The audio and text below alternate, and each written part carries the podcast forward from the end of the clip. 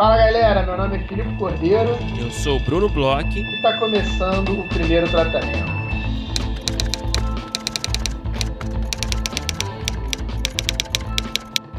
Fala, Bruno! Tudo bem? Olá, Filipe Cordeiro. Tudo bem, cara? Tudo bem. Como é que você está? Tô ótimo, Bruno. Eu tô sentindo sua voz diferente, eu tô sentindo sua voz com um clima sudestino. Sim. É... Você tem uma boa audição, né, para ambientes, né? Pois é. Você consegue eu... detectar bem, né? Eu consigo captar a região. Você fala com uma pessoa, você já sabe que lugar do mundo ela eu, tá na hora. Eu consigo né? captar a região pelo background. Brunão, está de volta no Rio de Janeiro. Como é que você está se sentindo, cara? Você que é uma pessoa que fala Não voltei muito ainda, né? Parece, do jeito que você fala, parece que eu voltei a morar. não, eu tô de passagem, tô de passagem. Mas é, eu tô, eu tô mais. Você percebe que eu tô assim, mais. É, de volta às origens? Back to basics? Eu acho que você tá um pouco mais leve, assim. Você tá um pouco mais. É, acho que sim. Sinto isso, senti isso na sua voz hoje, quando a gente começou a se falar. É, é Rio de Janeiro, né, irmão? É, é Dudu Paz, né? Diogo Defante, Casimiro. Não tem e como é a gente. Você volta a São Paulo, cara? Tô com saudade de você. Cara, é, é eu, que eu tive no, no, Rio bastante por conta de, de votação e tal. Ainda não, não tinha trocado meu título, né? E aí você chegou, eu tinha acabado de ir embora. Eu tava, tava por aí. Mas quando é que você veio pra São Paulo, cara? Cara, não sei, não tenho planos no momento, não tenho, não tenho agenda. Ai, Mas talvez, cara, não sei, cara, quem sabe ainda no final do ano, quer dizer, já tá no final do ano, né? Mas em dezembro ou começo do ano que vem, quem sabe, né, cara? Saudade de tomar uns drinks uhum. com o senhor Filipe Cordeiro. Uhum. E... Mas e aí, cara, o que, o que, que há de novo que você conta por aí?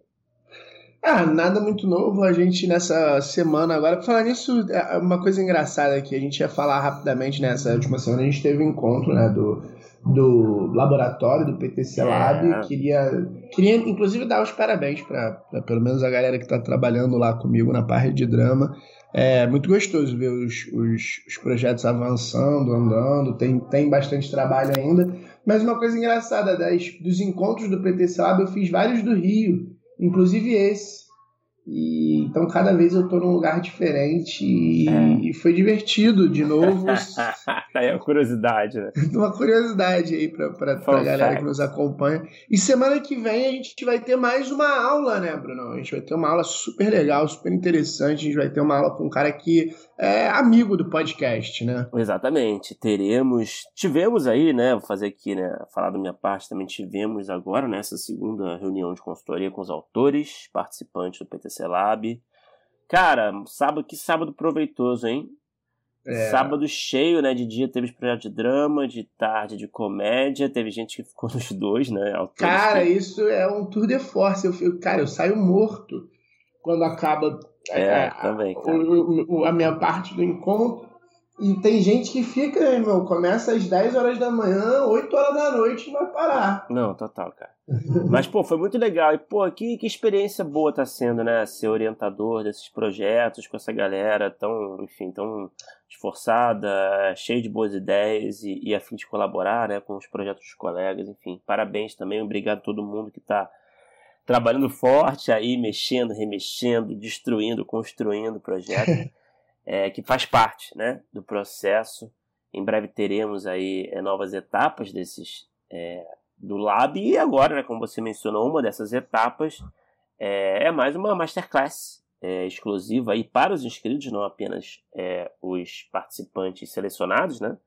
Teremos uhum. aí uma masterclass aberta, a terceira dessa vez com o Maurício Riso, é, grande parceiro aí, como você comentou, que vai falar sobre piloto de séries, a lógica por trás do piloto. Acho que ele vai dar um, um gostinho aí de um curso que ele pretende dar no futuro próximo.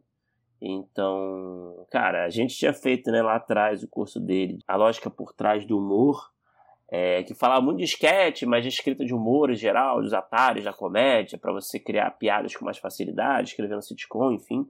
As ferramentas, agora, né? As, ferramentas, ferramentas, né? É, a caixa de ferramentas, cara, que super me ajudou aí com, com trabalhos, cara. Sou muito agradecido ao Maurício. E agora ele vai falar, assim, ele vai falar sobre o piloto, né? A construção do piloto de série É... E, pô, tô muito animado, cara, e eu convido aí todo mundo, mais uma vez, a gente tem tido, assim, uma boa frequência nas últimas duas Masterclass da Alice Marconi e da Renata Mizrahi. Tivemos aí muita gente assistindo ali no Zoom, então é isso, fica o convite feito para os, os inscritos no Lab, que vão receber, se já não receberam, vão receber ainda por e-mail as informações com o link de acesso a essa aula que vai ocorrer no sábado, agora, do dia 12 às 10 horas da manhã. Então é isso. Já tô ansioso, Brunão. As aulas do Riso são sempre um desbunde aí. Quem, quem tá inscrito e não teve ainda a oportunidade de fazer algum curso com ele, recomendo muito. É, a gente já falou bastante sobre os cursos dele aqui, né? Nós dois fizemos as aulas e, e, realmente é um cara diferenciado aí, um professor excelente. E Brunão, por falar em piloto, Uhum. Olha essa conexão que eu vou fazer, Bruno. Segura. Muito bom, né? O cara é, é sua maior habilidade, né? Você diria, você diria que fazer conexões entre assuntos como como um apresentador de quatro de... anos de podcast, eu acho que eu, tô começando a aprender a fazer. É um apresentador nato, né? É o, é o Bruninho, Bruninho De Luca, né? Do dos roteiro. podcasts, é, né? do roteiro audiovisual e do podcast, né? Não, acho que dos podcasts, porque acho que o Bruninho De Luca ele foi para um lugar mais inteligente do que é. o, o Filipe Cordeiro. O empresário. Que é ser empresário e ser o Bruninho De Luca das programas de viagem, né? É, pode Porque um podcast você precisa de um microfone, né? Um, um microfone, uma conexão de internet, um computador para gravar. E eu faço aqui do meu é, da minha caverna, no apertamento aqui da Barra Funda. Mas, é. É, voltando para o que interessa. Quebrei o link totalmente, né, cara? Realmente. Falar em piloto, é, eu acho difícil alguém que tenha assistido o piloto de The Bear e não tenha ficado até o final nessa série que talvez seja uma das melhores, quiçá a melhor do ano. Pelo menos, ah, talvez aí já antecipando um voto aí, talvez não, porque tem umas coisas aí que são diferentes. A surpresa desse ano, uma série que Veio do nada. ninguém esperava, ninguém esperava, uma série que não tem é, um star power tão grande, você vê uma outra figura conhecida ali em papéis menores, mas uns grandes papéis para atores que pelo menos eu não conheci, que meu irmão, cada atuação incrível e, cara, é uma série que eu acho que desde o episódio, eu acho que desde a opening scene ali, é, eu não sei se você lembra, eu, eu, eu, eu vi The Bear, inclusive eu vi The Bear, é, a série eu achei ela tão boa que eu vi ela um pouco mais degustando do que o normal quando eu faço com séries boas, porque eu vi ela é, depois que você me indicou e quando ela estreou na Star Plus e lá fora ela tinha saído na FX já tinha saído toda. Então eu fiz umas, umas não chamaria nem de mini maratonas, mas eu, eu vi mais ou menos assim, de dois em dois episódios, e aí eu parava, esperava, porque eu não queria, porque eu não queria que acabasse a série, sabe? Eu, eu pô, fui ver os dois últimos episódios com quase que uma dor no coração. Eu não queria uhum. sair ali daquela é. cozinha é. do, do bife ali. E eu não sei se você lembra da opening scene, que é ele encarando um urso numa ponte. Sim, eu lembro. E depois a gente já cai dentro dessa. É, é, eu acho que uma das coisas mais legais do The Bear é que ela tem um, ela tem um ritmo meio frenético em todos os sentidos em termos de montagem, em termos de tudo, e a, apesar dela ter um certo minimalismo, de ela acontece num lugar muito pequeno, com um núcleo pequeno, com talvez uma. Beleza, é um, ela, ela, tem um, um, um, drama principal que dá para chamar até de um melodrama, é, que é relativamente simples quando você chega no final da temporada, mas ela não ela não para, não te dá a mão em nenhum momento. Você já entra ali no meio uns diálogos, você já vai entendendo ali mais ou menos o que está acontecendo durante e ela vai vai andando, vai andando para frente, você vai vendo, ela tem pô, uma beleza estética assim diferente, um food porn que eu adoro. Mas o que, que, te chama mais atenção assim, né? Eu, a gente já tinha comentado aqui, né? Eu já tinha visto, tinha adorado, né? Você ainda não tinha assistido. É, o que, que, te chamou mais atenção de destaque, assim, que você fala, caralho, esse é o puta diferencial dessa série? Cara, vou te falar, é difícil falar. Eu acho que tem, eu acho que é, é, eu acho que ela me conquistou por diversos elementos, tá? Eu acho que não é só um.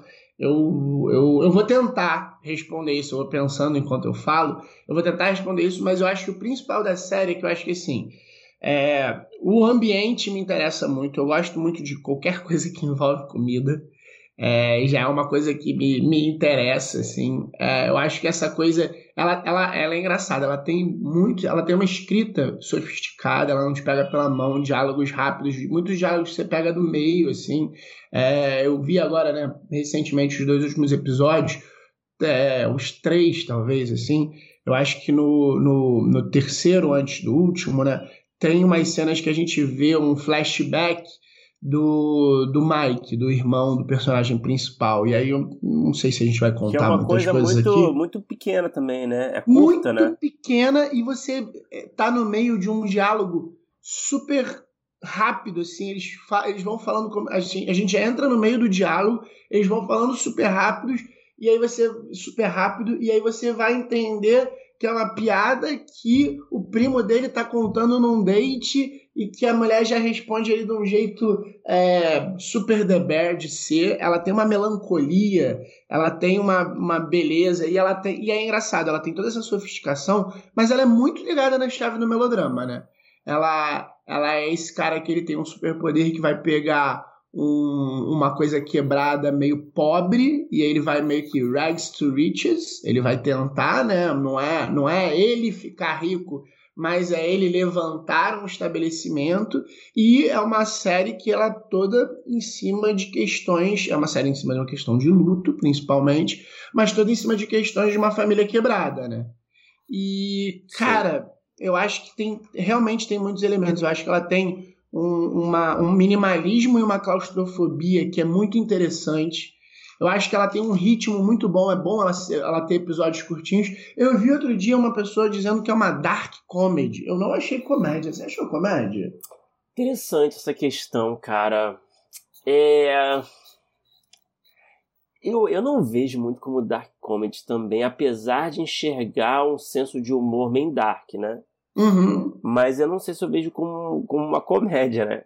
Pois é, porque eu acho que assim, o fato de ter senso de humor, e um senso de humor bem dark, assim, eles, eles riem da merda, eles dão, eles dão remédio é, de, de depressão e para dormir para crianças, isso é uma coisa meio engraçada. Aquela é boa, né, cara? Esse episódio é muito bom, né? Que até sai um é pouco da cozinha, né? É. Sai desse ambiente da cozinha. Quando sai da cozinha funciona também, engraçado, né? Na série. Funciona, cara, e um assim, até a, a, série ela tem muitos episódios memoráveis. Ela tem só oito episódios, mas assim, esse episódio eu lembro que. O, o, piloto eu acho maravilhoso. Esse episódio é muito bom.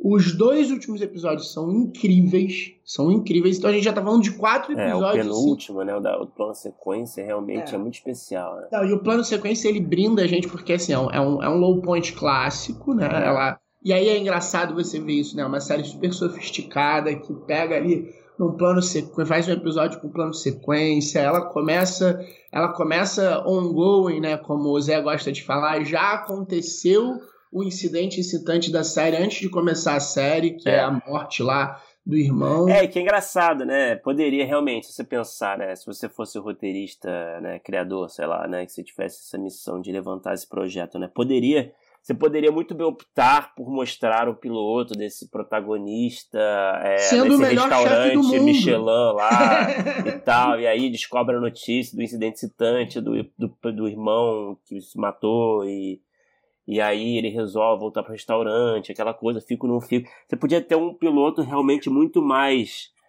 é... Premise, né? Premise, né? Como chama lá na roteiraria, né? Mas, mas é um piloto um pouco mais assim, fácil, entre aspas, né? Mais convencional, digamos assim, né? Não, ele já te, ta... ele já te taca para dentro da cozinha, ele já te taca na confusão da cozinha, sem você entender direito por que esse cara especificamente está nessa cozinha com essa galera. O primeiro episódio ele tem uma coisa muito, muito, muito boa, assim, porque o grande conflito do primeiro episódio é um conflito de autoafirmação desse personagem, né? Então é ele ganhar o respeito daquelas Sim. pessoas ali, é uma coisa que dura durante um tempo da série, mas ali ele já começa a conquistar as primeiras pessoas, e são com pequenas coisas, tem aquela coisa de chamarem ele de chefe ou de Jeff, né? Como a, uma das personagens mais legais chama. E tem, tem uns personagens assim que. É, por exemplo, o confeiteiro. É ótimo cara, personagem, aquele personagem é incrível, cara. É, o primo é muito bom, o cara que conserta É. a privada é muito bom, a menina Que que, é é um puta de um alívio cômico do caralho, né? Esse, esse cara É. que conserta as coisas. E o primo, por exemplo, também é uma espécie de alívio cômico em alguns momentos, mas em compensação ele é um alívio cômico nesse lugar dark, né? Ele tá, ele, eles dois, eu acho que eles dois brilham muito, né? E eles, eu acho que a gente tem assim um protagonismo claro, mas a gente tem ali uma, uma espécie de pirâmide, né? A gente vai tendo personagens que têm maiores pesos do que o outro- os outros, né? Então, assim, a gente tem dois personagens que dividem às vezes o protagonismo e o antagonismo com ele, que é o primo, e a menina que chega, que é mais ou menos o par dele dentro de cozinha, e ao mesmo tempo é a pessoa que puxa ele e atrapalha ele ao mesmo tempo, né? Que também são personagens. Cara, todos os personagens são muito bem trabalhados, e assim. Você vê eles praticamente dentro de uma cozinha, a gente sai poucas vezes. É, o primo lá, o primo barra tio, que empre- emprestou dinheiro Sim. pro irmão, também é um cara que aparece muito pouco. Aí tem esse episódio do aniversário lá do filho na casa dele, e que é um ator incrível, inclusive faz um monte de É. coisa legal. não Esse é o, acho que é o único mais conhecido, né? Tipo, É o, mais, é o mais conhecido, mas assim, ele também tem uma participação pequenininha, mas você entende é, bastante A função do personagem é importante ali, né? É. Mas é realmente, cara, é uma série muito boa e. e- Você consegue destacar o que que pra você foi? É, cara, é, é engraçado, né? Eu não sei, é. Eu acho que tem essa. Eu acho que é uma série muito específica, ela é muito diferente de tudo, né? Por, por essas questões que a gente está comentando aqui, né? Ela, ela fica muito focada naquele ambiente. É, ela tem uma estética muito própria, ela tem um tom, né, cara, muito natural, né? Muito Uhum. próximo, isso você falou, né? Tem muitos diálogos que você pega no meio, que às vezes você até não entende direito, assim, né? Uhum. É, um, é um tom muito realista, naturalista, sabe? É. É, eu, acho que, o- eu acho que o tom, a estética, né, é, a forma de filmar, eu acho que tudo isso, eu acho que são características que, que tornam a série muito especial, né? É, E É. ela te, passa, ela te passa uma verdade, né? Você, você tem a impressão, e ainda vou te dizer mais. É, você sabe, né? Eu há pouco tempo convivi bastante com uma chefe de cozinha. E, e, cara, a cozinha Uhum. realmente é uma coisa bem estressante, bem, bem cansa É, muito imagino. cansativo fisicamente, muito cansativo fisicamente. Então você se torna uma pessoa muito cansada e estressada ao mesmo tempo, sabe? É, assim, eu acho que isso que eles conseguem fazer muito bem, né? Eles conseguem transportar esse clima da, da, de- da cozinha profissional, né? É, e Pra rola muito série- conflito, cara. Rola muito É. conflito. Eu tive bastante tempo, né, convívio com, com um chefe, assim, rola muito conflito, essa coisa de tipo, é, quem vai lavar a sua estação e fulano faz uma coisa mais ou menos, atrapalha o resultado final, e um fica cobrando do outro, tem uma certa tipo de competitividade que eu vi, assim, sabe, é, fora da série que rola ali. É. Mas assim, o ponto que eu tava falando que é interessante, só pra não perder, é que ela tem toda essa sofisticação e os, mais o sétimo episódio é todo sofisticado na forma de gravar, mas é um low point classicaço. Não, classicaço, né? E, e que tem super a ver com o personagem protagonista ali, com, com os traumas dele, né? Você tem Uhum. aqueles flashes, até do acho que é o Joe McHale que faz o, o- Tá ligado? Joe McHale do Community? Ele faz Hum. o chefe dele no, restaurante antigo, né? No restaurante chique. Ah, não, eu, eu, fica eu, humilhando ele e tal. o, o, o, o cara que é o principal do community? É, o Joe McHale faz aquele. O cara fica humilha, Caraca, humilha ele. agora que você tá falando. Não, é, que porque ele, humilha ele, tá, ele tá Pode crer. diferente, né? Tá diferente. Mas é. E aí, né, você tem realmente é, é- é essa construção muito bem feita, né, cara? Como esse cara tá tentando o tempo todo se distanciar dessa Uhum. criação profissional dele, digamos assim, né? De como ele, Uhum. ele, ele se aperfeiçoa nesses restaurantes e, e, e- e que, é, tem, que é, é um ambiente dominado por um abuso fudido moral, né? É, e, e depois ele vai explicar muito bem a motivação dele, né? Que cada vez que ele se afastava mais do irmão, ele lidava melhor com essa frieza do mundo é, do restaurante, né? E aí ele tá querendo se aproximar e ele até fala, eu não sei se é no episódio anterior ou nesse episódio mesmo, ele fala assim, cara, você tá vendo como tá funcionando? Ele fala pra, pra outra menina, né? Eu acho que é no anterior. Você tá vendo como é que tá funcionando mais ou menos? Deixa eu tentar ficar um pouquinho, um pouquinho com isso aqui funcionando pra gente dar o próximo passo. E aí o próximo passo dá aquele caos todo, né? Não, total, cara. Eu- mas, mas assim, eu acho que realmente é uma série que. Eu fico tô pensando aqui, né? Acho que é uma série até é um desafio, né? Eu acho, essa conversa que a gente está tendo, que é entender, racionalizar por que, que a gente acha tão interessante a série, sabe? Uhum. Que é uma série diferente, mas eu acho que no fundo, eu acho que é uma série até é, convencional de certa forma, mas que ela é feita de uma forma, do jeito que é filmado, do jeito que, que o tom, pelo tom escolhido, né? Uhum. Por tudo que, todas as escolhas narrativas ali acabam transformando esse produto que poderia ser muito convencional, né? Num produto muito particular, assim, né? Muito original. É, eu, acho que, eu acho que é isso. Eu acho que ele acaba sendo meio disfarçado, assim, sabe? Ele acaba Sim. ganhando, assim, umas, umas camadas extras e, claro, é, é, tudo muito competente a forma como é construído, mas no fundo você fala, tem um low point clássico, tem, tem todos os elementos clássicos ali, né? Na verdade, né? É, só que eu acho que é isso, ele é muito mascarado com, com pincéis e tons, assim, originais, assim, na forma de fazer, sabe? Acho que essa que é a parada, assim. Eu sei que você é um cara que torce um pouco o nariz, mas será que não é porque ele sofistica bem o melodrama? E o melodrama é, é gostoso no fim das contas? É, assim. Provocação aqui para Bruno Bloch. Não, eu acho que. Não, quem sou eu pra negar o melodrama, né? acho que o melodrama tem tá quase tudo que a gente assiste, na verdade, né? Que a gente se apega, né? Uhum. É... Mas eu acho que sim, eu acho que ele sofistica, você tá certo. Ele, ele pega o melodrama, mas ele. É isso que eu tô falando, ele mascara também, né? Uhum. ele uhum. mascara, mas eu acho que mascarar é uma coisa muito importante, né? Sim. Eu acho, no, no que a gente faz. É, torna a gente original, tá sempre né? mascarando, De né? certa forma, torna original, né? É um novo ângulo, né? De alguma coisa que funciona. Sim, sim, sim. Mas, porra, cara, é. Fico feliz que você curtiu, cara. Que você curtiu tanto, na verdade. Não É, esperava cara. que você fosse curtir tanto. Não, uma puta série. Tô tentando espalhar a palavra The Bear aí para as pessoas, mas eu acho que eu não tenho tanta credibilidade assim. É uma série que é difícil de você explicar bem. Eu acho que ela tem essa, É. ela tem essa questão que a gente estava aqui tentando desvendar, que, que ela não tem uma espécie de high concept, apesar dela ter uma, um, um. É. fa- é fácil de você explicar o que, que é a série.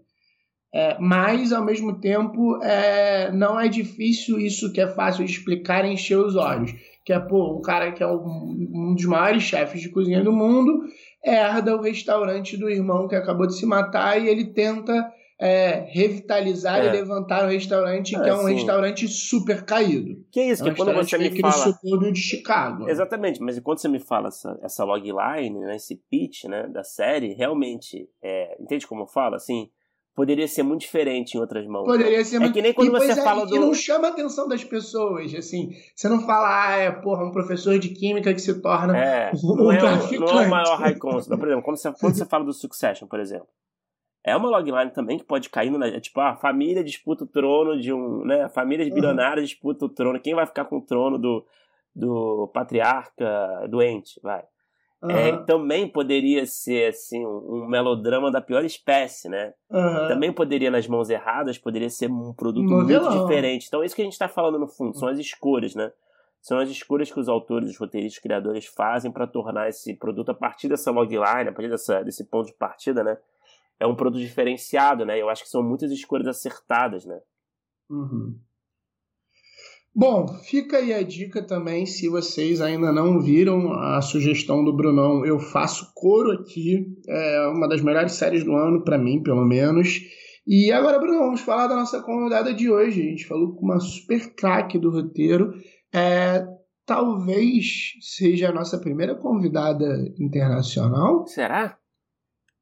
Fico na dúvida aqui, não sei, talvez tenha tido, sei lá, alguém que é, nasceu fora, mas está radicado Joana no Pena. Brasil. Joana Pena, portuguesa. É, Joana Pena, acho que o André Barcinski também, nasceu acho que tá na na Inglaterra, talvez. Mas assim, é, a Vera, a Vera que trabalhou fora antes de vir e que é, realmente fora talvez seja a nossa primeira convidada internacional, apesar de trabalhar bastante aqui. É uma cracaça, assim, é, tanto no, no, no- nas coisas que ela escreve, desde o início até a gente nos últimos aí, nas últimas semanas conversou com bastante pessoas até que trabalharam com ela e a gente vê o olhar dela até nas coisas que ela vem colaborar, vem escrever junto.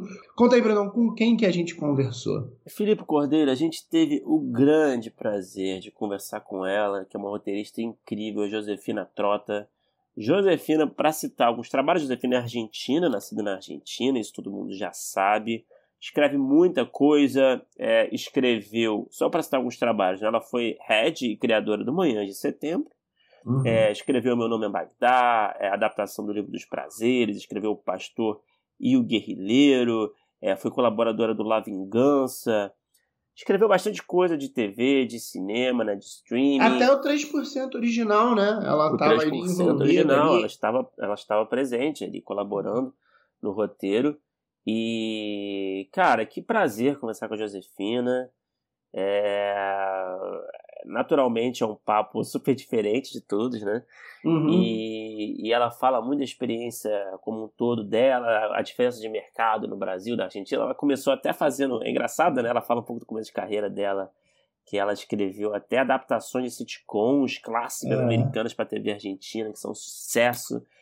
É, e é muito interessante entender como que desse, desse, dessas experiências ela acabou migrando para experiências completamente diferentes, né? E, e uma diferença até de cultura, né? Uma diferença de cultura, de como se olhar, de como se portar. Ela falou sobre a questão do humor, de algumas coisas deles eles trocarem muito nas salas. E às vezes ela sentia que tá trocando demais. Cara, foi um papo muito legal, né? Pô, foi demais, cara. Enfim, vamos parar de falar, vamos deixar a Josefina falar um pouco. E é isso, aproveitem esse episódio que tá demais. Vamos ouvir que tá muito bom.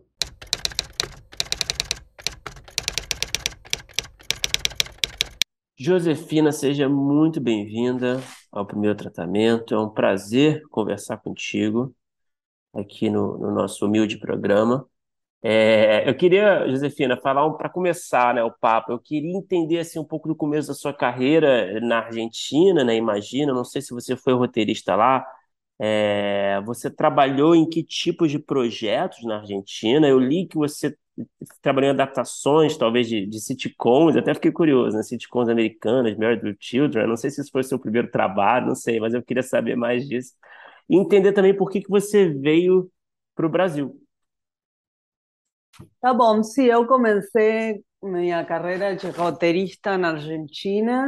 Eh, meus primeiros trabalhos foram um, no cinema y na TV, medio que na sequência, eh, eu tinha escrito um, um longa de, de suspense e terror de vampiras y entre varios otros roteiros de longa, porque na verdade nos comienzos eu, después de que eu estudei roteiro, eh, aconteceu que eu não conhecia ninguém no dentro da indústria cinematográfica na Argentina não tinha amigos que trabalhassem uhum. eh, nem conhecidos. Eh, então, o que, que eu fui fazer? Eu fui fazer um curso com um diretor de cinema e esse diretor de cinema fez um, ia a filmar, fazer um longa, e eu pedi, por favor, que eu queria trabalhar com ele. Eu senti que meu, talvez meus primeiros passos para me aproximar da, da escrita profissional de roteiros seria através de, não sei, um set, para conhecer pessoas.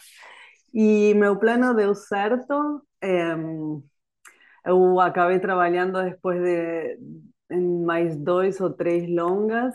E cada vez que eu ia para o set, eu trabalhava como assistente de direção. Na, na verdade, terceiro assistente de direção, eu odiava meu trabalho, odiava, odiava. e eu, mas eu ia no set sempre com um, com um roteiro de um longa que eu tinha escrito. E cada vez que eu podia, eu entregar uma cópia desse roteiro para algum produtor, para algum ator, para qualquer um. Eu falava, eu não quero trabalhar de assistente de direção, não sou roteirista, eu quero trabalhar de roteirista. E foi assim, graças a esse a esses pedidos assim desesperados que hum, un, productor argentino de una productora que se llama Patagonic. Leo Roteiro gostou y él me dio la primera oportunidad eh, para hacer un...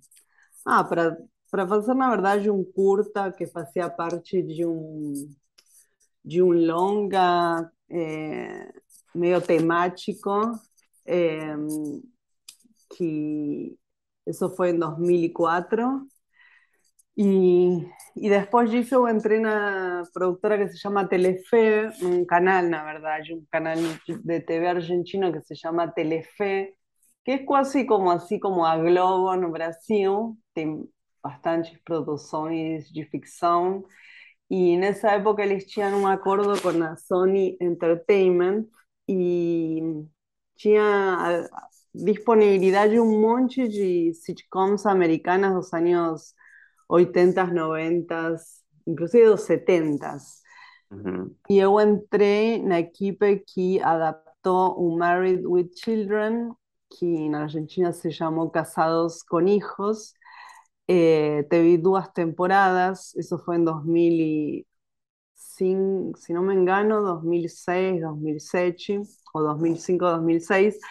E nada, foi um sucesso, um sucesso Mas como é que foi, É, desculpa, Josefina, só porque sim. eu fico curioso, como é que foi esse trabalho de adaptação de uma sitcom dessas, é, que já tinha, né, todo um, é, um formato estabelecido? É, foi uma questão mais de, de adaptar para a cultura argentina? Ficou parecido? Ficou diferente? Como é que foi isso? É, ficou bastante diferente, inclusive nos, no, na metade do processo a gente nem lia mais os roteiros originais, tipo, a gente começava, fazia reunião de sala de roteiro e cada roteirista pitchava uma, uma logline para um episódio dessa reunião. eh, eh, escolhíamos cinco loglines y cada uno de los roteristas iba para casa a escribir primero a escaleta y después un, un roteiro. Entonces cada roteirista era responsable por un roteiro y a serie iba todos los días, o sea, de segunda a sexta. Entonces precisábamos producir cinco roteiros por semana Nossa. y, y a serie fue, sí, fue, la verdad ya es una adaptación que acabó siendo inspirada, digamos, na serie, na sitcom original. Eh, eu diria que o que se manteve foi a ideia de uma família disfuncional, eh, mas é bem diferente do, do, da série original, mas acabou sendo um sucesso na Argentina. Eu acho que transmitiu de um jeito bem legal é, um, o imaginário do que é a família de classe, uma, um tipo de família de classe média argentina. Bastante preconceituosos, bastante Sei. politicamente incorretos, é, mas teve um time de atores super, super talentosos. O público amou, amou, assim, foi assim, tipo, paixão nacional e ainda hoje é, tem reprises da série todos os dias da semana, inclusive sábados, às vezes domingo, ao meio-dia. Tipo, passam dois episódios de Casados com Hijos.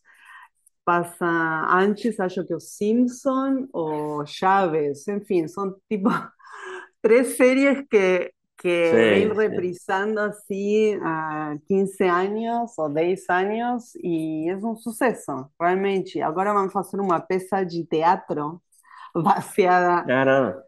Nossa, não, não, é assim um sucesso. Se eu, quando eu vou para a Argentina e falo, eu sou uma das roteiristas de Casados com Hijos, tipo, as pessoas, uau, amo! Tipo, super, super, virou um, sucesso inacreditável. Então, até os dias de hoje, a série está aí no, passando na TV.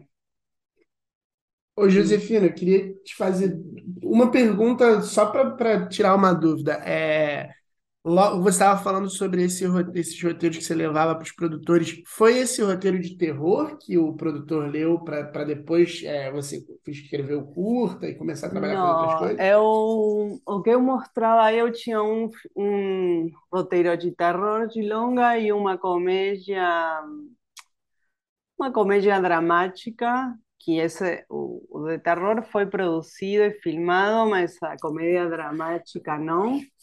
É, e era sobre um casal de jovens neuróticos que estão casados há uns, sei lá, cinco anos e eles atravessam a primeira crise de casal. Então era um roteiro assim bem divertido, assim, uma história engraçada. É, mas hoje, olhando para trás, eu sinto que o enredo, assim, o, os conflitos ficaram um pouco datados. E talvez por isso acabou sendo um roteiro que não foi produzido, mas me abriu as portas para um, para, para ser uma roteirista, para entrar na profissão de roteirista. Então, é, serviu para isso. E, e, a outra coisa que eu queria te perguntar, como é que foi essa aproximação com o Brasil? É, foi, foi pelo Pedro Aguilera?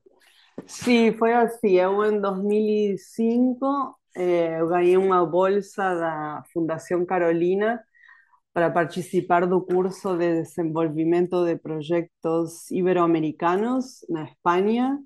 Essa é uma residência de dois, dois meses para desenvolver y, o reescrever un roteiro de longa. Y eles escolhem umas 18 proyectos iberoamericanos y você fica lá dois meses con consultores acompañando o proceso, muy, muito legal. Y lá eu conheci uma produtora brasileira que se llama Camila Grocchi, ela agora está trabalhando na Netflix y nada, ficamos súper amigas y ella me convidó a... En esa época le estaba trabajando con Aguilera y, y, y, a, y a equipe que fez su 3% después, mas nessa época eles tinham ganhado um edital da FIC TV para desenvolver o, a Bíblia e filmar um piloto da, da série, que não é um piloto que depois foi acabó de una vez Netflix, mas fue un piloto que les llegaron a filmar. Então, participé de ese proceso de, de desenvolvimento da Bíblia da primeira etapa do 3%. Então, trabalhei com, com Aguilera, não me lembro, vários meses. Esse foi meu primeiro trabalho aqui no Brasil. E, Aí, e só uma, última, uma última dúvida, Bruno. É, o, o, o, o longa de terror foi o, o, o Dia Trouxe a Escuridão? El Dia Trau la Obscuridade? Sim, esse mesmo.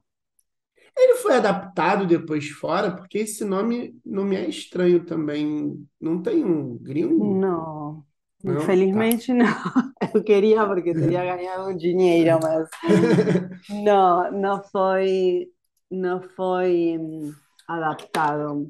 É, tem só a versão na Argentina, é, que inclusive ele passou em alguns festivais aqui no, no Brasil, mas festivais mais, mais do gênero, não? de cinema de terror. E até ganhou alguns prêmios, mas não teve a estreia aqui no Brasil. Passou na Netflix em uma época, mas não, não teve remake, que eu saiba. Vou deixar o Bruno perguntar, porque eu tenho muitas perguntas sobre horror, sobre terror. Sobre... Não, não, eu só queria só dar sequência mesmo nessa linha cronológica. É, aí você começou a trabalhar em Projeto Brasil. Eu queria entender como é que foi esse, esse, esse mercado é, audiovisual brasileiro se abrindo para você, né? Você e aí, que, quais, quais foram os trabalhos que você, que você fez a partir daí? E como é que foi assim essa. Você enfrentou algum tipo de choque cultural? Eu sei que, pô, Brasil e Argentina são culturas muito próximas, né? Até geograficamente também, idioma é parecido, mas não é a mesma coisa.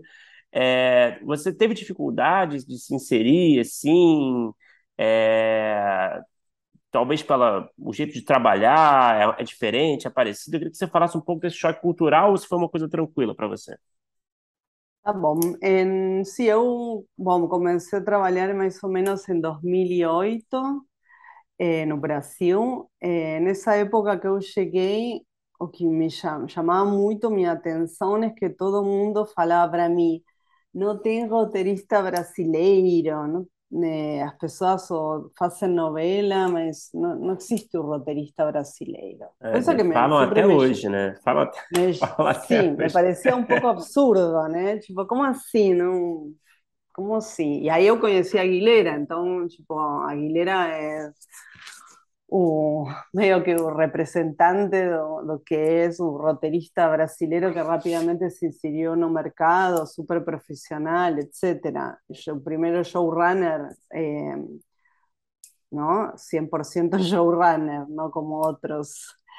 Eh, mas, então, en 2009 era un momento que comenzó, un mercado brasilero estaba creciendo bastante, o audiovisual, y comenzó a tener una demanda enorme de roteristas, sus productores falaban que no tinha, ok, isso foi bom para mí, porque rápidamente, o por ser argentina y también por entrar en ese estereotipo de que los argentinos escriben bien, de que el cinema argentino es bom, etc., todo eso me ayudó a me inserir rapidamente no mercado brasileiro.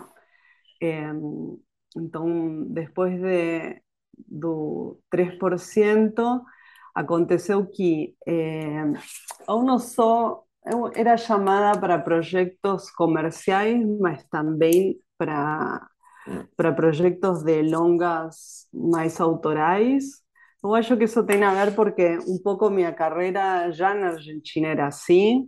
Eu me inseri no, no, no mercado comercial de, de séries, mas também eu sempre estava trabalhando e colaborando com, com o cinema argentino. Então, me parece que essa, essa minha abertura a, dois tipos de modelos eh, fez com que fosse chamada para para desenvolver diferentes tipos de proyectos. Eh, aí, eh, mas no comecinho eu meio que trabalhava sempre um pouco para a Argentina, um pouco para o Brasil. Uhum. Eh, então, o, a mudança foi foi acontecendo aos poucos.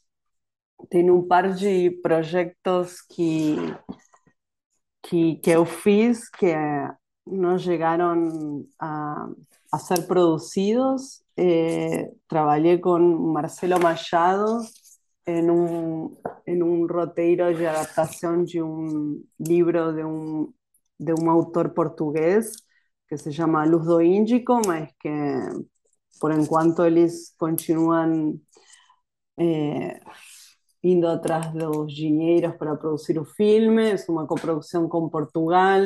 Depois eu fiz, desenvolvi um projeto para o Cão Hambúrguer, de um longa Legal. que também que ele não, não levou para frente. Aí eu conheci o, o Fernando Fraia e fizemos La Vingança, La Vingança, sim. como Uhum. colaboradora com Thiago, com Aguilera também. E eu comecei a me aproximar também da O2 Filmes, eu fiz um, uma, uma série, um episódio de uma série que eles, Fabinho Mendonça dirigiu, que se chamava Destino, para. HBO, que eram várias, foram várias temporadas, cada temporada era em uma cidade do Brasil diferente, era uma série antológica, e eu escrevi um, um dos episódios da, da terceira temporada, eh, e a partir daí fiz vários trabalhos para o 2. A, a que eu fiz na sequência foi O Amigo de Aluguel, que é uma série que eu criei junto com a Dainara Toffoli, que é uma diretora que dirigiu a série também. E aí montamos uma sala de roteiro, foram duas temporadas curtas de cinco episódios cada temporada. E, e no 2 também fiz, bom, Manhãs de Setembro, que é a última série que Sim. É, vamos eu falar bastante. hein? Sim, trabalhando já há vários anos. sim, É, e aí então faço um pouco isso, assim, eu, agora estou trabalhando com a Conspiração Filmes também, eu tenho vários projetos de, de série e longa, e, mas na paralela sempre cinema, não? Porque eu me criei um pouco, desde criança, eu queria fazer filmes, mesmo que eu cresci também assistindo séries, mas para mim o filme era filmes, né? Então, para mim é muito importante seguir escrevendo para o cinema, é, especificamente o cinema independente, que eu aposto bastante a esse tipo de narrativas também. É, e fiz o meu nome é Bagdad, é, foi um dos meus últimos filmes assim, Aham. que, que ganhamos um prêmio no Festival de Berlim. E, enfim, um pouco assim, não? Indo de um Sim, lado para o outro, sim, mas sim. é, Bastante coisa. sim, me sinto confortável tanto no, no, no, no, nas produtoras fazendo um, umas um, séries mais comerciais como no, no cinema autoral. Acho que ando bem de um lado para outro, co- consigo me adaptar. Então, Josefina, eu queria te perguntar uma coisa que você falou numa das respostas, que você falou sobre é, a, a Married Children, né? É, e você falou um pouco sobre esse humor que é um pouco é, argentino, com preconceito, politicamente incorreto e tal. E é, recentemente, Sabia aqui, que ia chegar nesse, esse ponto aí, né? é, Olha. recentemente eu e Bruno, a gente conversou bastante aqui. Eu não sei se você conhece uma série argentina que chama Pornoielado. ah, sim, eu assisti, assisti o piloto.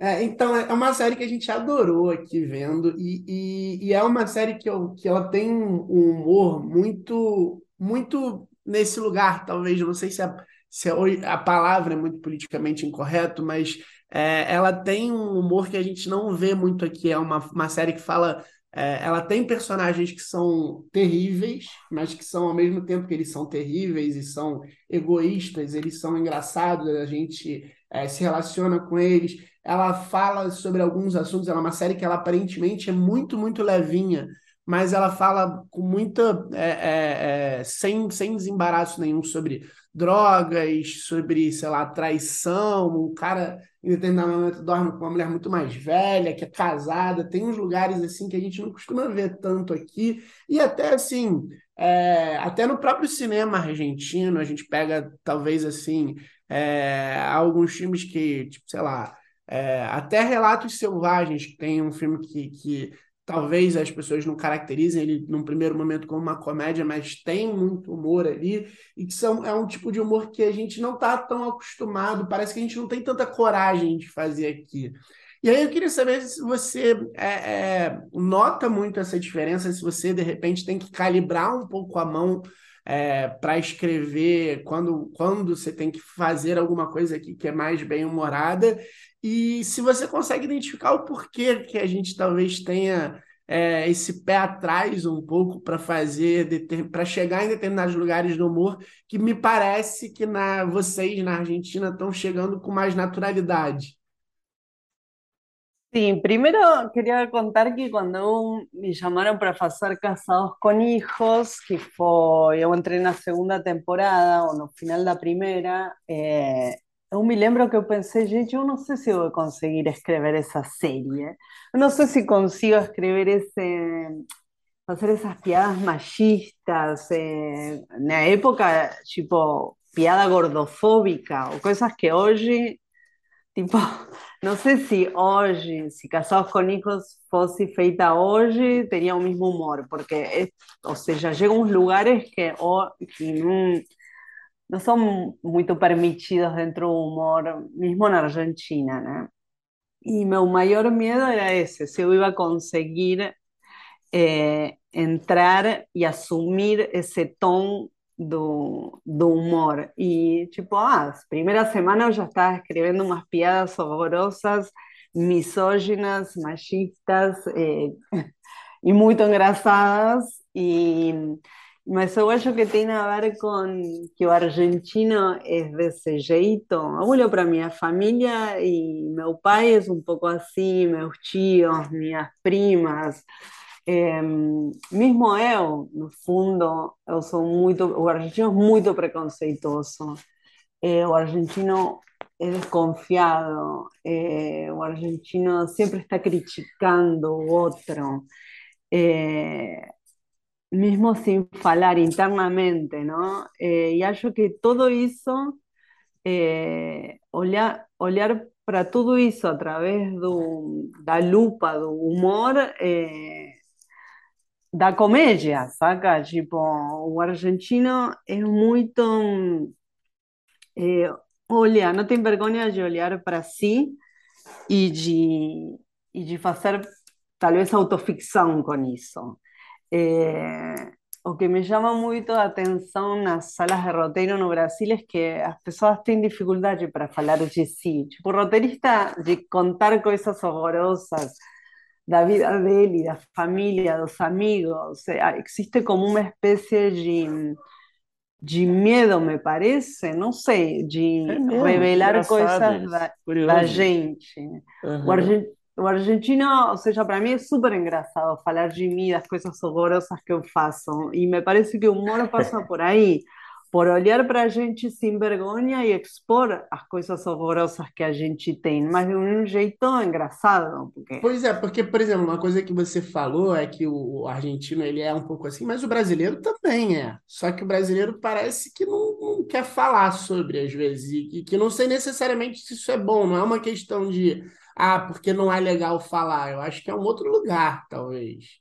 Mas, por exemplo, uma coisa que também sempre me chamou a atenção no Brasil é que os, muitos diretores eh, escolhem i- histórias para adaptar ou histórias, enfim, poucas pessoas escolhem a sua própria história para, para, para fazer ficções.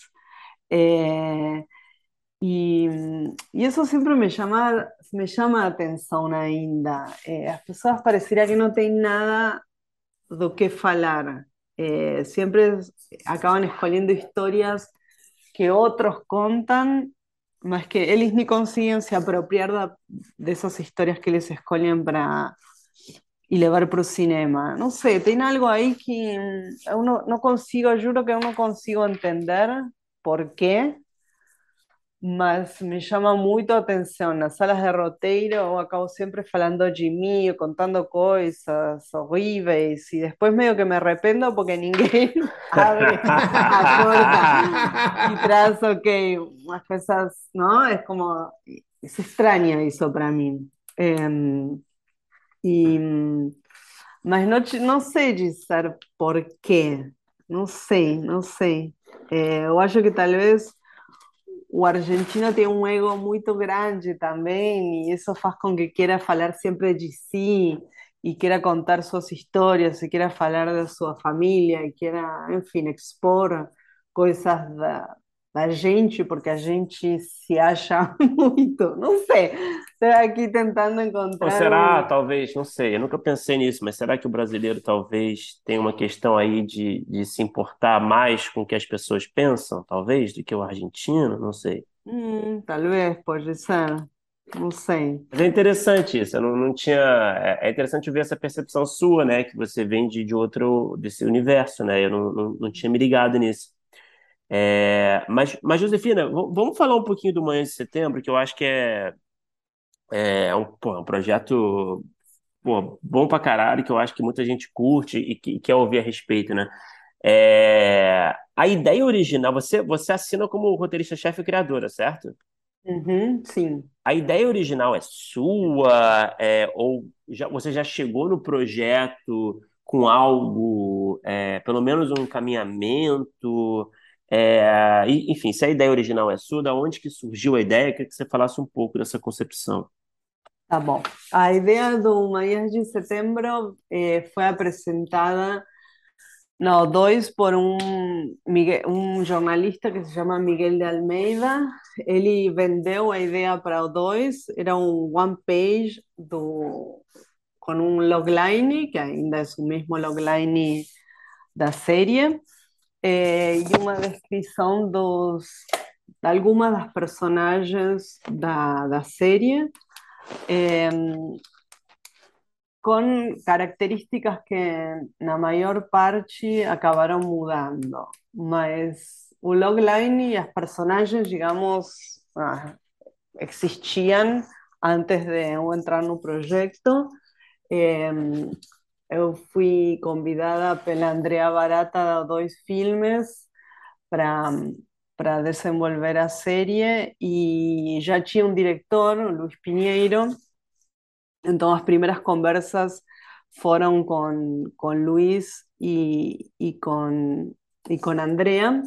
Eu amei quando me falaram no logline, eu, inclusive me, me, me ofereceram três projetos, e falaram os três loglines e eu falei, não, esse aí, eu quero fazer amanhã em setembro. Amei, assim, desde, que tinha um potencial enorme, eh, com todos os riscos também, não? de fazer uma, uma série sobre uma mulher trans eh, que mora no, no centro de São Paulo e com todos os riscos de eu, Josefina Argentina, mulher branca, escrever uma série com uma protagonista assim.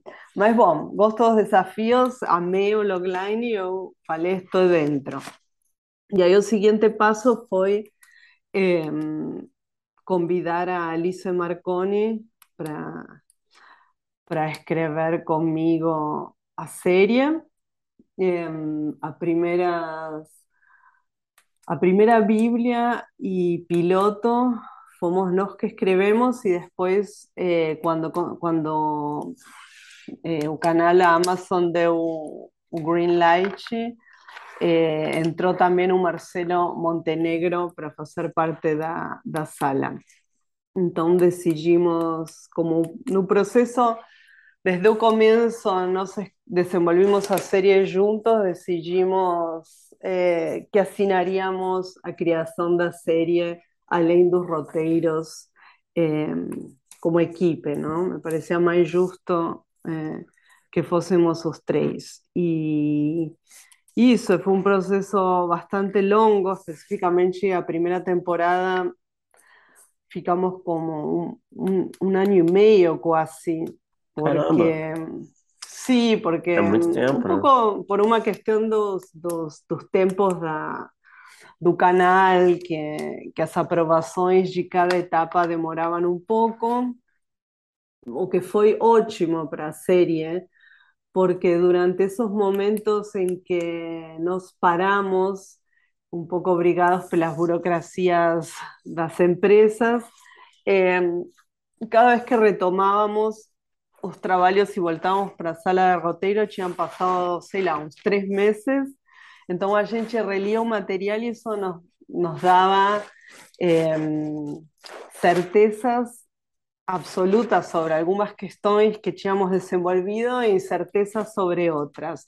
Eu acho que isso fez com que a, a série madurasse e chegasse a, a uma primeira temporada assim sólida em todos os aspectos, não? Mas de história, de roteiro, de desenvolvimento de personagem. Acho que acabou ajudando bastante esse ese desenvolvimiento así tan, tan longo, eh, acho que a veces nas, eh, os tiempos de desenvolvimento da série são muito rápidos e não dá tempo de amadurecer, de pensar e, e muitas vezes eu sinto que os erros de algumas séries têm mais a ver com essa pressa eh, do, do próprio processo de produção que que não faz com que a gente pare para olhar para o que a gente escreveu, sabe? Então, acho que foi ótimo para a gente. Josefina, é engraçado que é, há, há, relativamente pouco tempo, né? A gente teve com algumas pessoas que trabalharam com você, assim, a gente teve com é, a própria Alice, né? Ela teve no laboratório com a gente, a gente teve é, com o José Eduardo Belmonte, e a gente teve também com a Marcela é, Lordi. E aí é, eu queria falar um pouco sobre o Livro dos Prazeres, porque ela falou bastante na entrevista com a gente é, como foi fundamental é, a partir do momento que você é, começou a entrou no processo com ela do Livro dos Prazeres. E aí eu queria saber como é que foi é, esse trabalho, que é um pouco diferente, assim, é um, é um, um, era um filme que era um projeto muito pessoal dela, um filme muito de autor e que é, você entrou, pelo, pelo que ela contou para gente, o processo ele já tinha iniciado e era um processo é, muito próprio dela. E a gente aqui, né, no podcast, tanto eu quanto o Bruno, muitas vezes a gente trabalha tanto pelo podcast, em laboratórios, etc., até como fora do podcast, com consultorias, com projetos de outras pessoas, e eu acho, não sei se o Bruno tem essa mesma impressão que eu, mas existem alguns projetos que eles são muito autorais e são muito dois autores, que às vezes é até mais difícil, é, sei lá, é, objetivamente a gente conseguir é, é fazer um trabalho muito grande, porque é, não sei, assim, de repente numa série, numa adaptação, numa coisa, existem, sei lá, métricas, estruturas, algumas coisas que elas são é, talvez mais é, é quadradas, mais by the book, assim, e às vezes num, num, filme tão de autor assim quanto o Livro dos Prazeres, é, depende muito, existem talvez mais caminhos, existem mais estruturas, existe um, uma gama de coisas. E eu queria saber como é que foi, é, agora ouvindo do seu lado, essa experiência de trabalhar num filme tão específico. E, e de novo, a Marcela falou que foi é, fundamental fez muita diferença. Sí, el libro Dos Prazeres fue un súper desafío para mí, eh, no solo porque era un libro, es un libro de Clarice Lispector, que es una escritora que yo admiro bastante y que yo ya tinha lido algunos libros dela na Argentina, en español. Eh, entonces, cuando Marcela me convidó para, para escrever, eu fiquei um pouco paralisada porque pensei, gente, mas como? É dificilíssimo escrever, eh, adaptar um livro da Clarice. E quando eu li o livro, é o livro mais hermético das que eu já tinha lido dela, então foi como, bom, não sei, sim, mas de novo, eu amo um desafio, mas não sei o que, que eu vou fazer com isso. E Marcela tinha um, uma, um tratamento anterior que era quase uma transcrição do livro em formato roteiro, que, que rapidamente nós jogamos fora e começamos de novo. E, e, e sim, o, o, além de de, de, de eu que encontrar uma história dentro da história, porque a história acontece só na cabeça da protagonista, não tem muitas ações eh, concretas eh, que eu poderia pegar e, e desenvolver a partir dali. Eh, mas era sobre un encuentro entre un, encuentro medio romántico, platónico entre un hombre y una mujer. Entonces, la primera cosa que yo pegué fue eso, para intentar trazar para algo más concreto.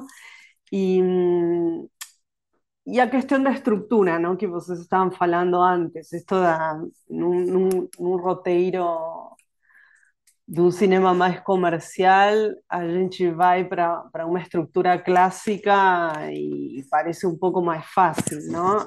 É, aqui eu tinha que encontrar um modelo que funcionasse para essa história. E, e, e, a, e o modelo que encontrei foi o, a divisão como em quatro, em quatro momentos da história dessas personagens, desses, desses encontros e desencontros de, desse homem e essa mulher. E a partir daí, dessa estrutura, começamos a, a costurar e a, e a construir essa transformação da, da nossa heroína, mas foi super difícil e, e, e Marcela está muito apegada ao livro, claro, a, é, mais do que eu, talvez. Porque Era muito pessoal, né? Ela ficou claro, anos e anos né, tentando levantar, né?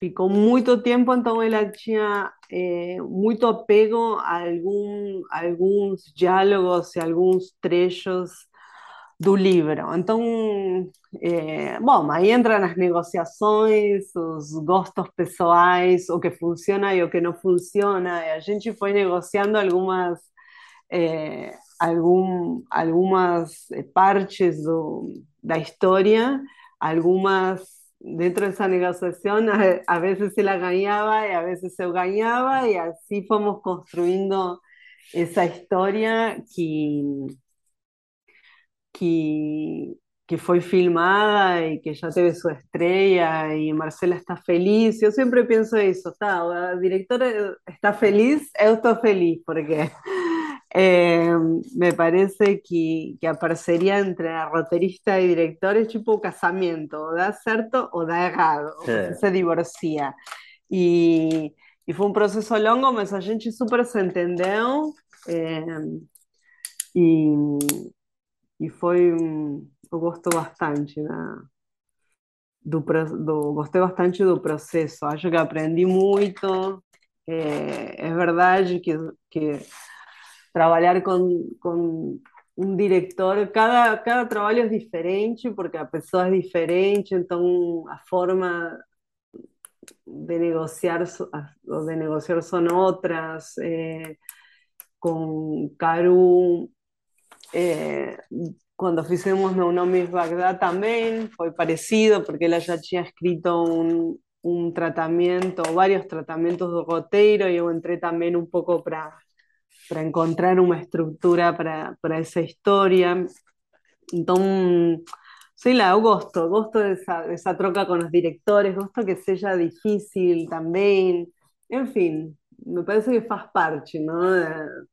De, trabajo no so como goterista, entender a cabeza del director, la directora y, conseguir decodificar y entender qué que a pessoa quer con ese filme. Acho es súper difícil, mas para mí eu gosto disso. Um, Não sei se eu respondi ou acabei indo para outro lado. Não, super respondido. Ô, Josefina, você comentou aí, né, que, que eu achei muito interessante essa coisa do, da diferença cultural, talvez, de comportamento é, do roteirista brasileiro, do roteirista argentino numa sala.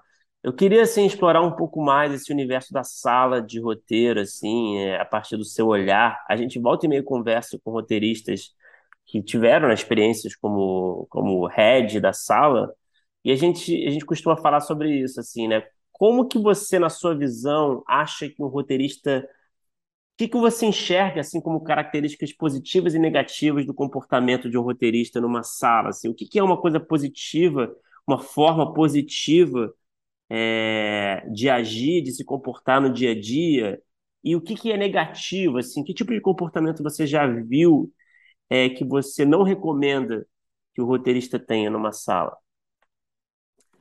É, bom, minha experiência como roteirista-chefe um, até agora foi, um, foi particular, por quê? Porque em todas as salas que eu chefiei foram as produtoras que me, que, que me trouxeram os roteiristas, ou seja, Eu não consegui Sim. escolher minha equipe, foi a produtora que escolheu por mim, ou que eu, coisas que eu tentei negociar, mas não deu certo, ou acho que a partir de agora eh, que eu estou com uma agente também são coisas que talvez eu, eu consiga, talvez também pela própria experiência y un reconocimiento, yo que es algo que a, que a, partir de ahora consigo, me informa, es unas, unas dos experiencias así más longas que eu tive, que fue un, un amigo de aluguel y un de setembro, y una serie que fui ahora para Conspiración Filmes, eh, as salas de roteiro ya, ya habían definidas. Entonces, para mí, es como, tipo, comenzar de cero, ¿no? Uno conoce esas personas, yo puedo hacer un currículo, ahí no serve de nada. Porque el currículo es tipo nada, es un. No es concreto. Eh, a, relación con un roterista y una sala de roteiro se da una sala de roteiro. Entonces, los primeros meses la es entender qué, qué, es, esos roteristas que están trabajando contigo, cuáles son las, las aptidões, tipo, X pessoas boas de diálogos, aí tu vai descobrindo, não? É boa de diálogo, X pessoas boas de, de escrita, de Bíblia, a outra pessoa é boa de, de pitching, sei lá, cada um tem, uma é melhor de comédia, outra é melhor do drama, gosta de drama, é, uma é mais organizada, então aí tu vai começando a, a, a entender cuál va a ser el papel de cada uno de esos roteiristas dentro de la sala, inclusive por la experiencia, porque tengo personas que, que entran como roteirista en una sala de roteiro, no tienen nada de experiencia, entonces a la hora de abrir un roteiro, tú ves que,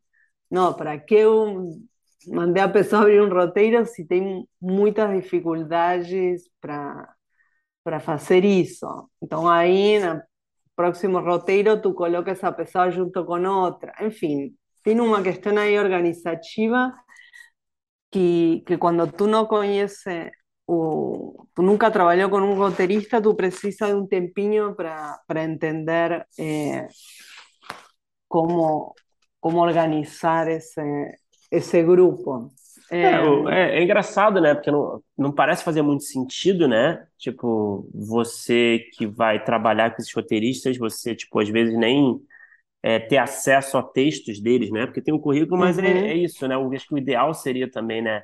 Pedir um material para você ler os roteiros desses roteiristas, né? Tipo, no mundo ideal, né?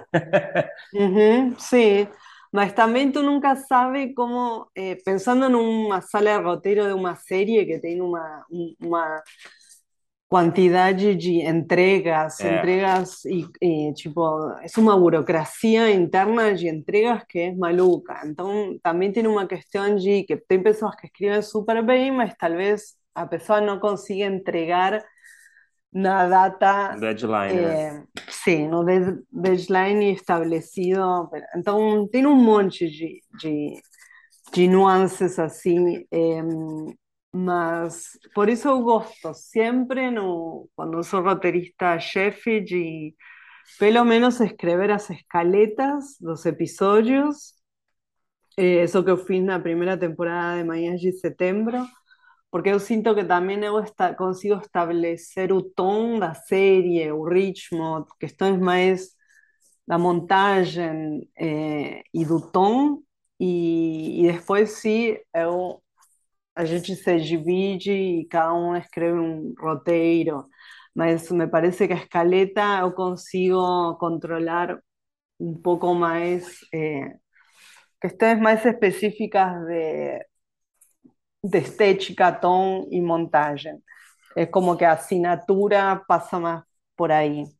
Eu gosto de fazer isso. Na, no mês de setembro eu fiz isso na primeira temporada e já na segunda, que a gente já vinha trabalhando um tempão, já cada um de nós, Marcelo, Alice e eu, éramos responsáveis pela escaleta e, e o roteiro. Já não tinha mais essa divisão de de tarefas, eh, mas levó un año llegar a, a, eso, un año y medio.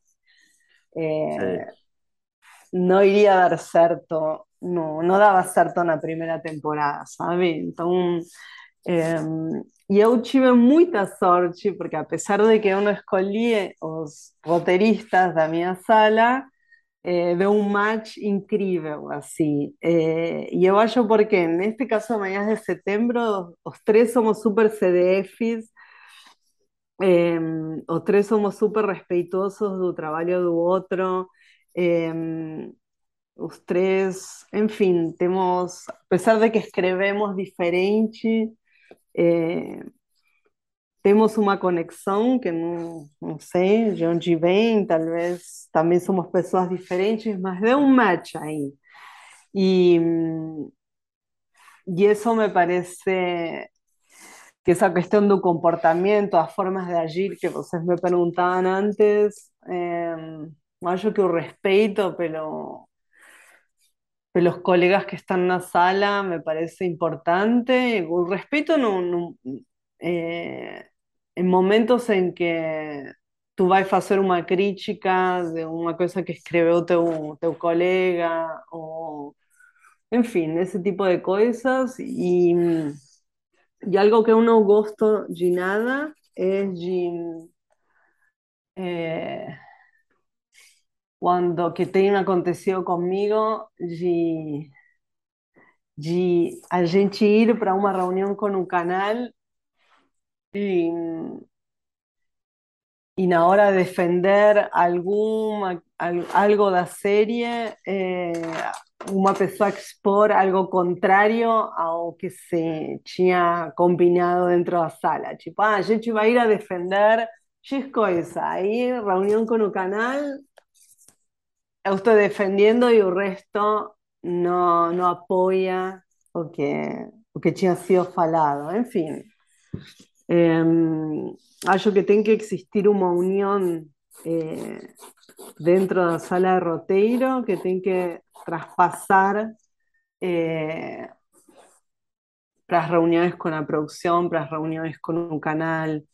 Y a veces eu acho que por alguna eh, inexperiencia o miedo eh, acaban, en fin, dando algunos cortocircuitos ahí en esas cuestiones. Uhum. Josefina, é, queria perguntar também sobre um assunto. A gente, a gente quando é, vai falar com, com os nossos convidados, a gente tem um grupo de apoiadores que a gente fala um pouco, um pouco antes quem é que a gente vai conversar. E aí tem um assunto que, que a gente estava até conversando um pouco antes de conversar contigo, que é o gênero de terror, e que você falou é, até sobre o seu primeiro filme. E aí eu queria aproveitar uma pergunta do Guilherme Zanella, que inclusive te manda um abraço. Ah, e, obrigada.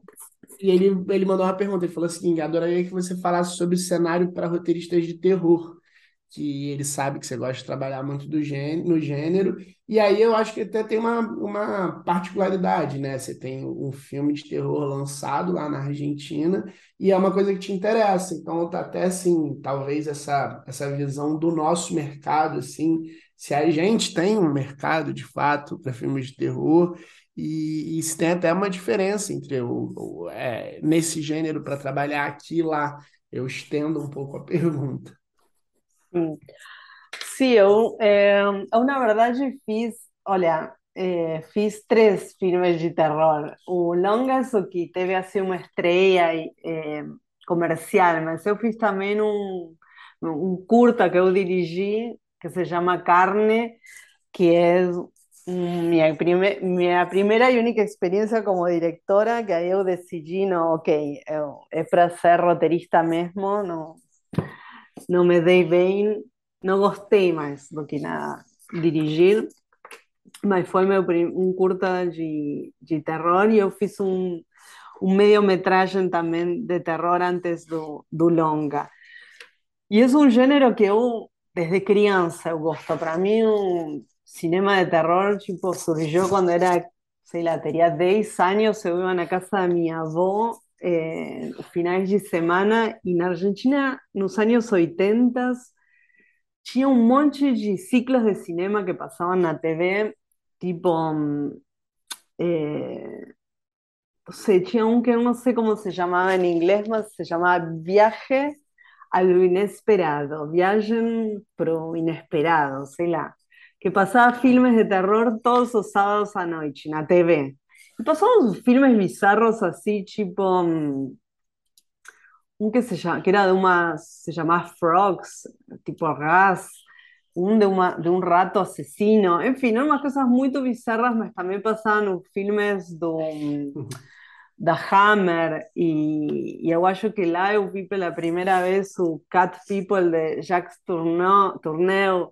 enfim, tinha muitas séries, assisti muito la de, eh, The Twilight Zone, que se chamava La Dimensão Desconocida, eh, que é dos anos 60, mas lá nos anos 80 passava, Então, me crié, na minha infância, tipo, o terror era como, era tudo para mim. E eu acho que por isso os primeiros roteiros que eu escrevi eram de terror.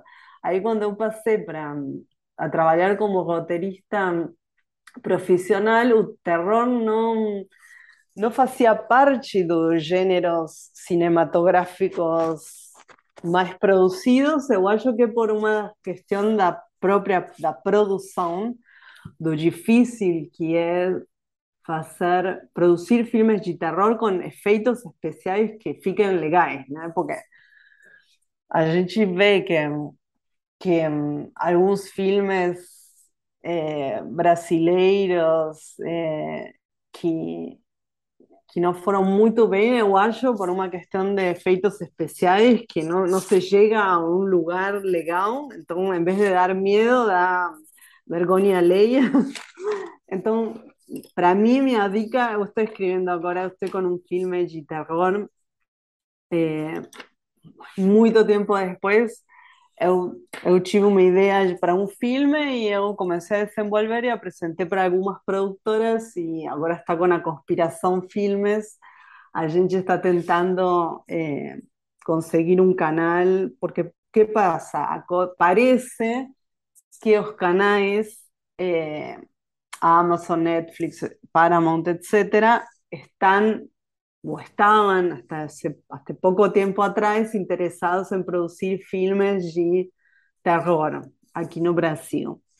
É, então, eu comecei a desenvolver esse, essa história, mas na hora de escrever eu me propus, tipo, isto tem que ser o terror psicológico ou um terror que não pesa efeitos especiais ou poucos efeitos especiais, porque na hora de produzir ni eu, roteirista, vou gostar, o espectador não vai gostar. Acho bem, bem complicada essa questão dos efeitos especiais. Então, minha dica para quem quer escrever terror é sempre pense nisso, que, que, que ser que fique, isso que vocês imaginam na sua cabeça tão incrível, pode ficar muito, muito, muito ruim. É, então, essa é minha dica principal. Um dos meus filmes preferidos assim dos últimos anos. Tem dois, eu acho. Um é The Babadook, é, que é um filme de uma diretora. Muito bom. É, não é australiana, é. Sim, eu acho que é australiana, Jennifer Kent.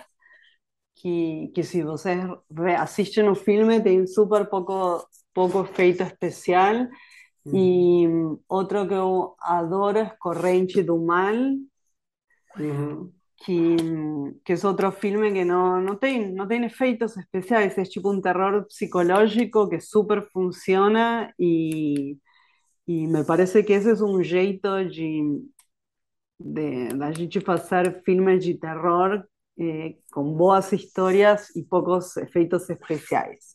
Me E também é bom olhar para para nossa a rainha do terror brasileira, Gabriela Amaral Almeida, que também me parece que é um exemplo de não só de originalidade, mas de inteligência na hora de, de fazer filmes de terror que, que funcionam além dos, dos sustos e dos, e dos efeitos. É, é louco porque no Brasil as gran, a, o cinema de terror é feito por mulher, não? Tipo, Sim. no, por lo menos dos últimos años, entre a Juliana Rojas y Eugenia y a, y a Gabriela Amaral Almeida mm, y a, y a Anita Rocha. Sim. É, Josefina, a gente tem um bloco final que a gente faz as mesmas perguntas para para todos os convidados, tá bom? Perguntas Tá bom. mais rápidas, mais objetivas. É, vamos lá, então. Qual é o melhor roteiro que você já escreveu, na sua opinião? Pode ter sido produzido, pode não ter sido produzido, pode ser qualquer formato, pode ser um longo, uma série, um episódio, um curta, vale tudo. Mm. Em, Tal vez seja o, o roteiro do, do Belmonte, do, do Pastor e o Guerrilheiro. Por quê? Não, não é um. Eh, pienso en él porque es un, desde un punto de vista de roteiro, este es un filme que dirigió José Eduardo Belmonte, que ahora acabó de estrear una muestra de cinema de São Paulo. Es un drama histórico, épico, inspirado en fatos reales. Me parece que funcionó desde roteiro y fue difícil porque era una historia que acontecía en tres momentos. O sea, para mí es súper difícil escribir eh, filmes con flashback. Soy bien siempre contra filmes con flashback porque a veces yo siento que que si no está, tiene que estar muy bien justificado, ¿no? Porque ¿qué acontece? Cuando você escribe una historia entre el pasado y el presente, siempre tiene o pasado o presente que es más interesante. Y como espectadora siempre me acontece que tipo, ay, vuelta pro pasado, ay, qué saco, porque en el pasado no, la historia no, no, no avanza, no vola tan bien como a presente. En fin, siempre me acontece un poco eso con, con ese tipo de historias y o Pastorio Guerrillero es una historia contada en tres momentos históricos, la virada del século de 1999 para 2000, después no, entre 69 y 73 y después unos 79 en una región amazónica no Pará. Y, y asistiendo un filme y releyendo un roteiro me di cuenta que funcionó. Era súper difícil, esas pasajes de un, de un momento, de un tiempo para otro funcionaron y las historias avanzan y, y, no pierden un interés. Y, en fin, acho que funcionó realmente como, como roteiro. Seria Perfeito. Esse, então. e, qual, e qual é o pior roteiro que você já escreveu? Vale tudo, pode não ter sido produzido também, tá? Vale qualquer formato. É... E o talvez pior talvez seja esse que eu falei antes, o do, aquele que não foi produzido, ah, tá. que era a comédia dramática que ficou anacrônica, que, não sei, tem algo aí do, do conflito principal e dos y los enredos que ficaron datados. Entonces, me parece que en ese sentido es un, roteiro que, que no funcionó tan bien porque ficou datado, né? Ô, Josefina, o que você assistiu? Pode ser de qualquer lugar do mundo, daqui, da Argentina, do, do internacional, que pode ser filme, pode ser série. Quando terminou, você pensou Cara, eu queria ter escrito isso. Ah, eu sei, eu sei. O The Full Monty é um filme, não sei como se chama em português, The Full Monty. É um filme inglês dos, acho que não me lembro de que ano, um diretor que se chama Peter Catania, que é sobre um grupo de homens eh, que decide están todos desempregados. O português é ou tudo um ou nada. Ou tudo ou nada. Tudo, isso, ou tudo ou nada. Esse, esse seria o filme. Pô, Amo. esse filme é muito bom. É Cara, nunca vi esse filme. Esse filme. Você nunca viu, Bruno? Mentira, é ótimo. Nossa, é muito bom esse filme, cara. É muito bom. Me parece familiar. Eu tô vendo aqui a imagem, mas eu não sei. Eles, eles se transformam em strippers, eles, tão, eles são todos meio ferrados assim de grana, e aí é um, é um, é um grupo muito heterogêneo, assim, e eles viram strippers mesmo. Que coisa engraçada essa resposta. Porque esse é um filme que eu, na época, me lembro que assisti no cinema e eu amei, e, e eu gosto muito do cinema inglês. E este filme é uma comédia, uma comédia dramática, mas tem muito um, a essência daqueles filmes ingleses, tipo do Mike Lee ou, ou de Sim. Stephen Frears, uhum. é, ou de Ken Loach, enfim, que eu amo todo esse, todo esse cinema inglês e irlandês, britânico.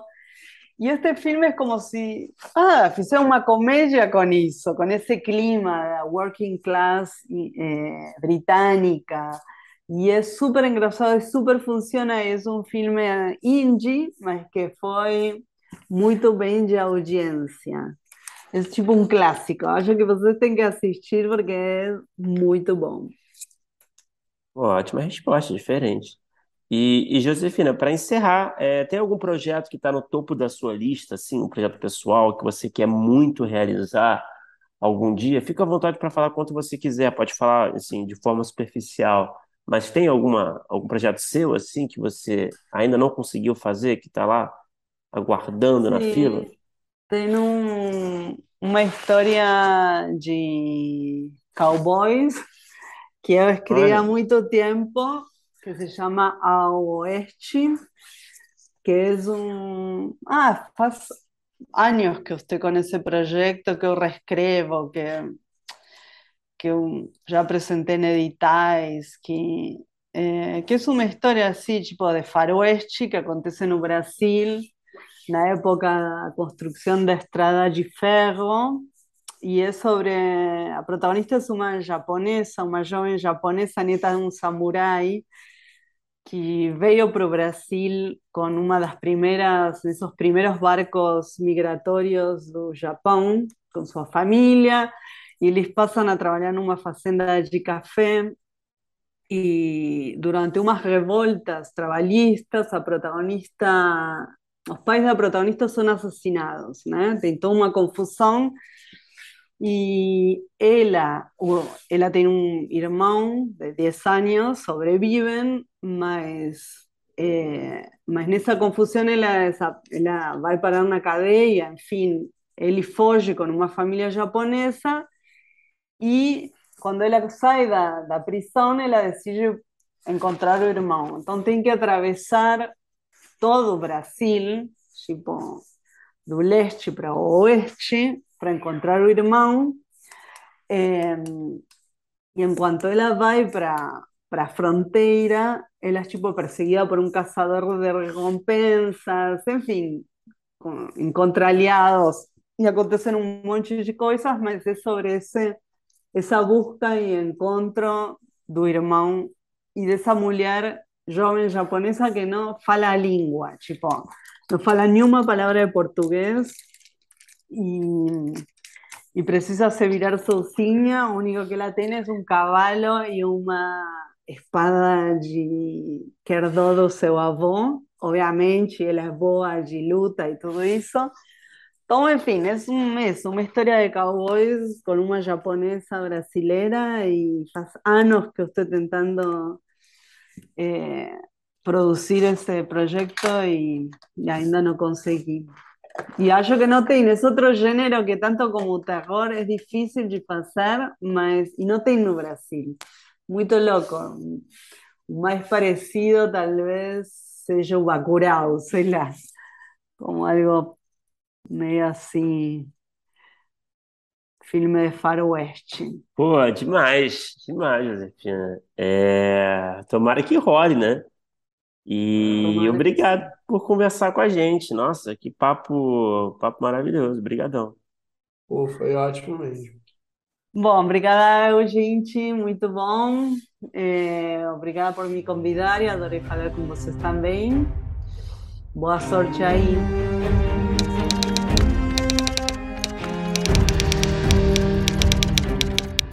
Opa, chegou até aqui? Muito obrigado por escutar. Conheça nossa campanha de apoio na Aurelo em escute.orelo.audio barra primeiro tratamento. Por lá você pode ganhar recompensas exclusivas e nos ajudar a continuar conversando com os nossos roteiristas favoritos. Tem dicas, comentários ou sugestões? Fala com a gente pelas nossas redes sociais e não se esqueça de assinar o feed do primeiro tratamento pela Aurelo. Até a próxima!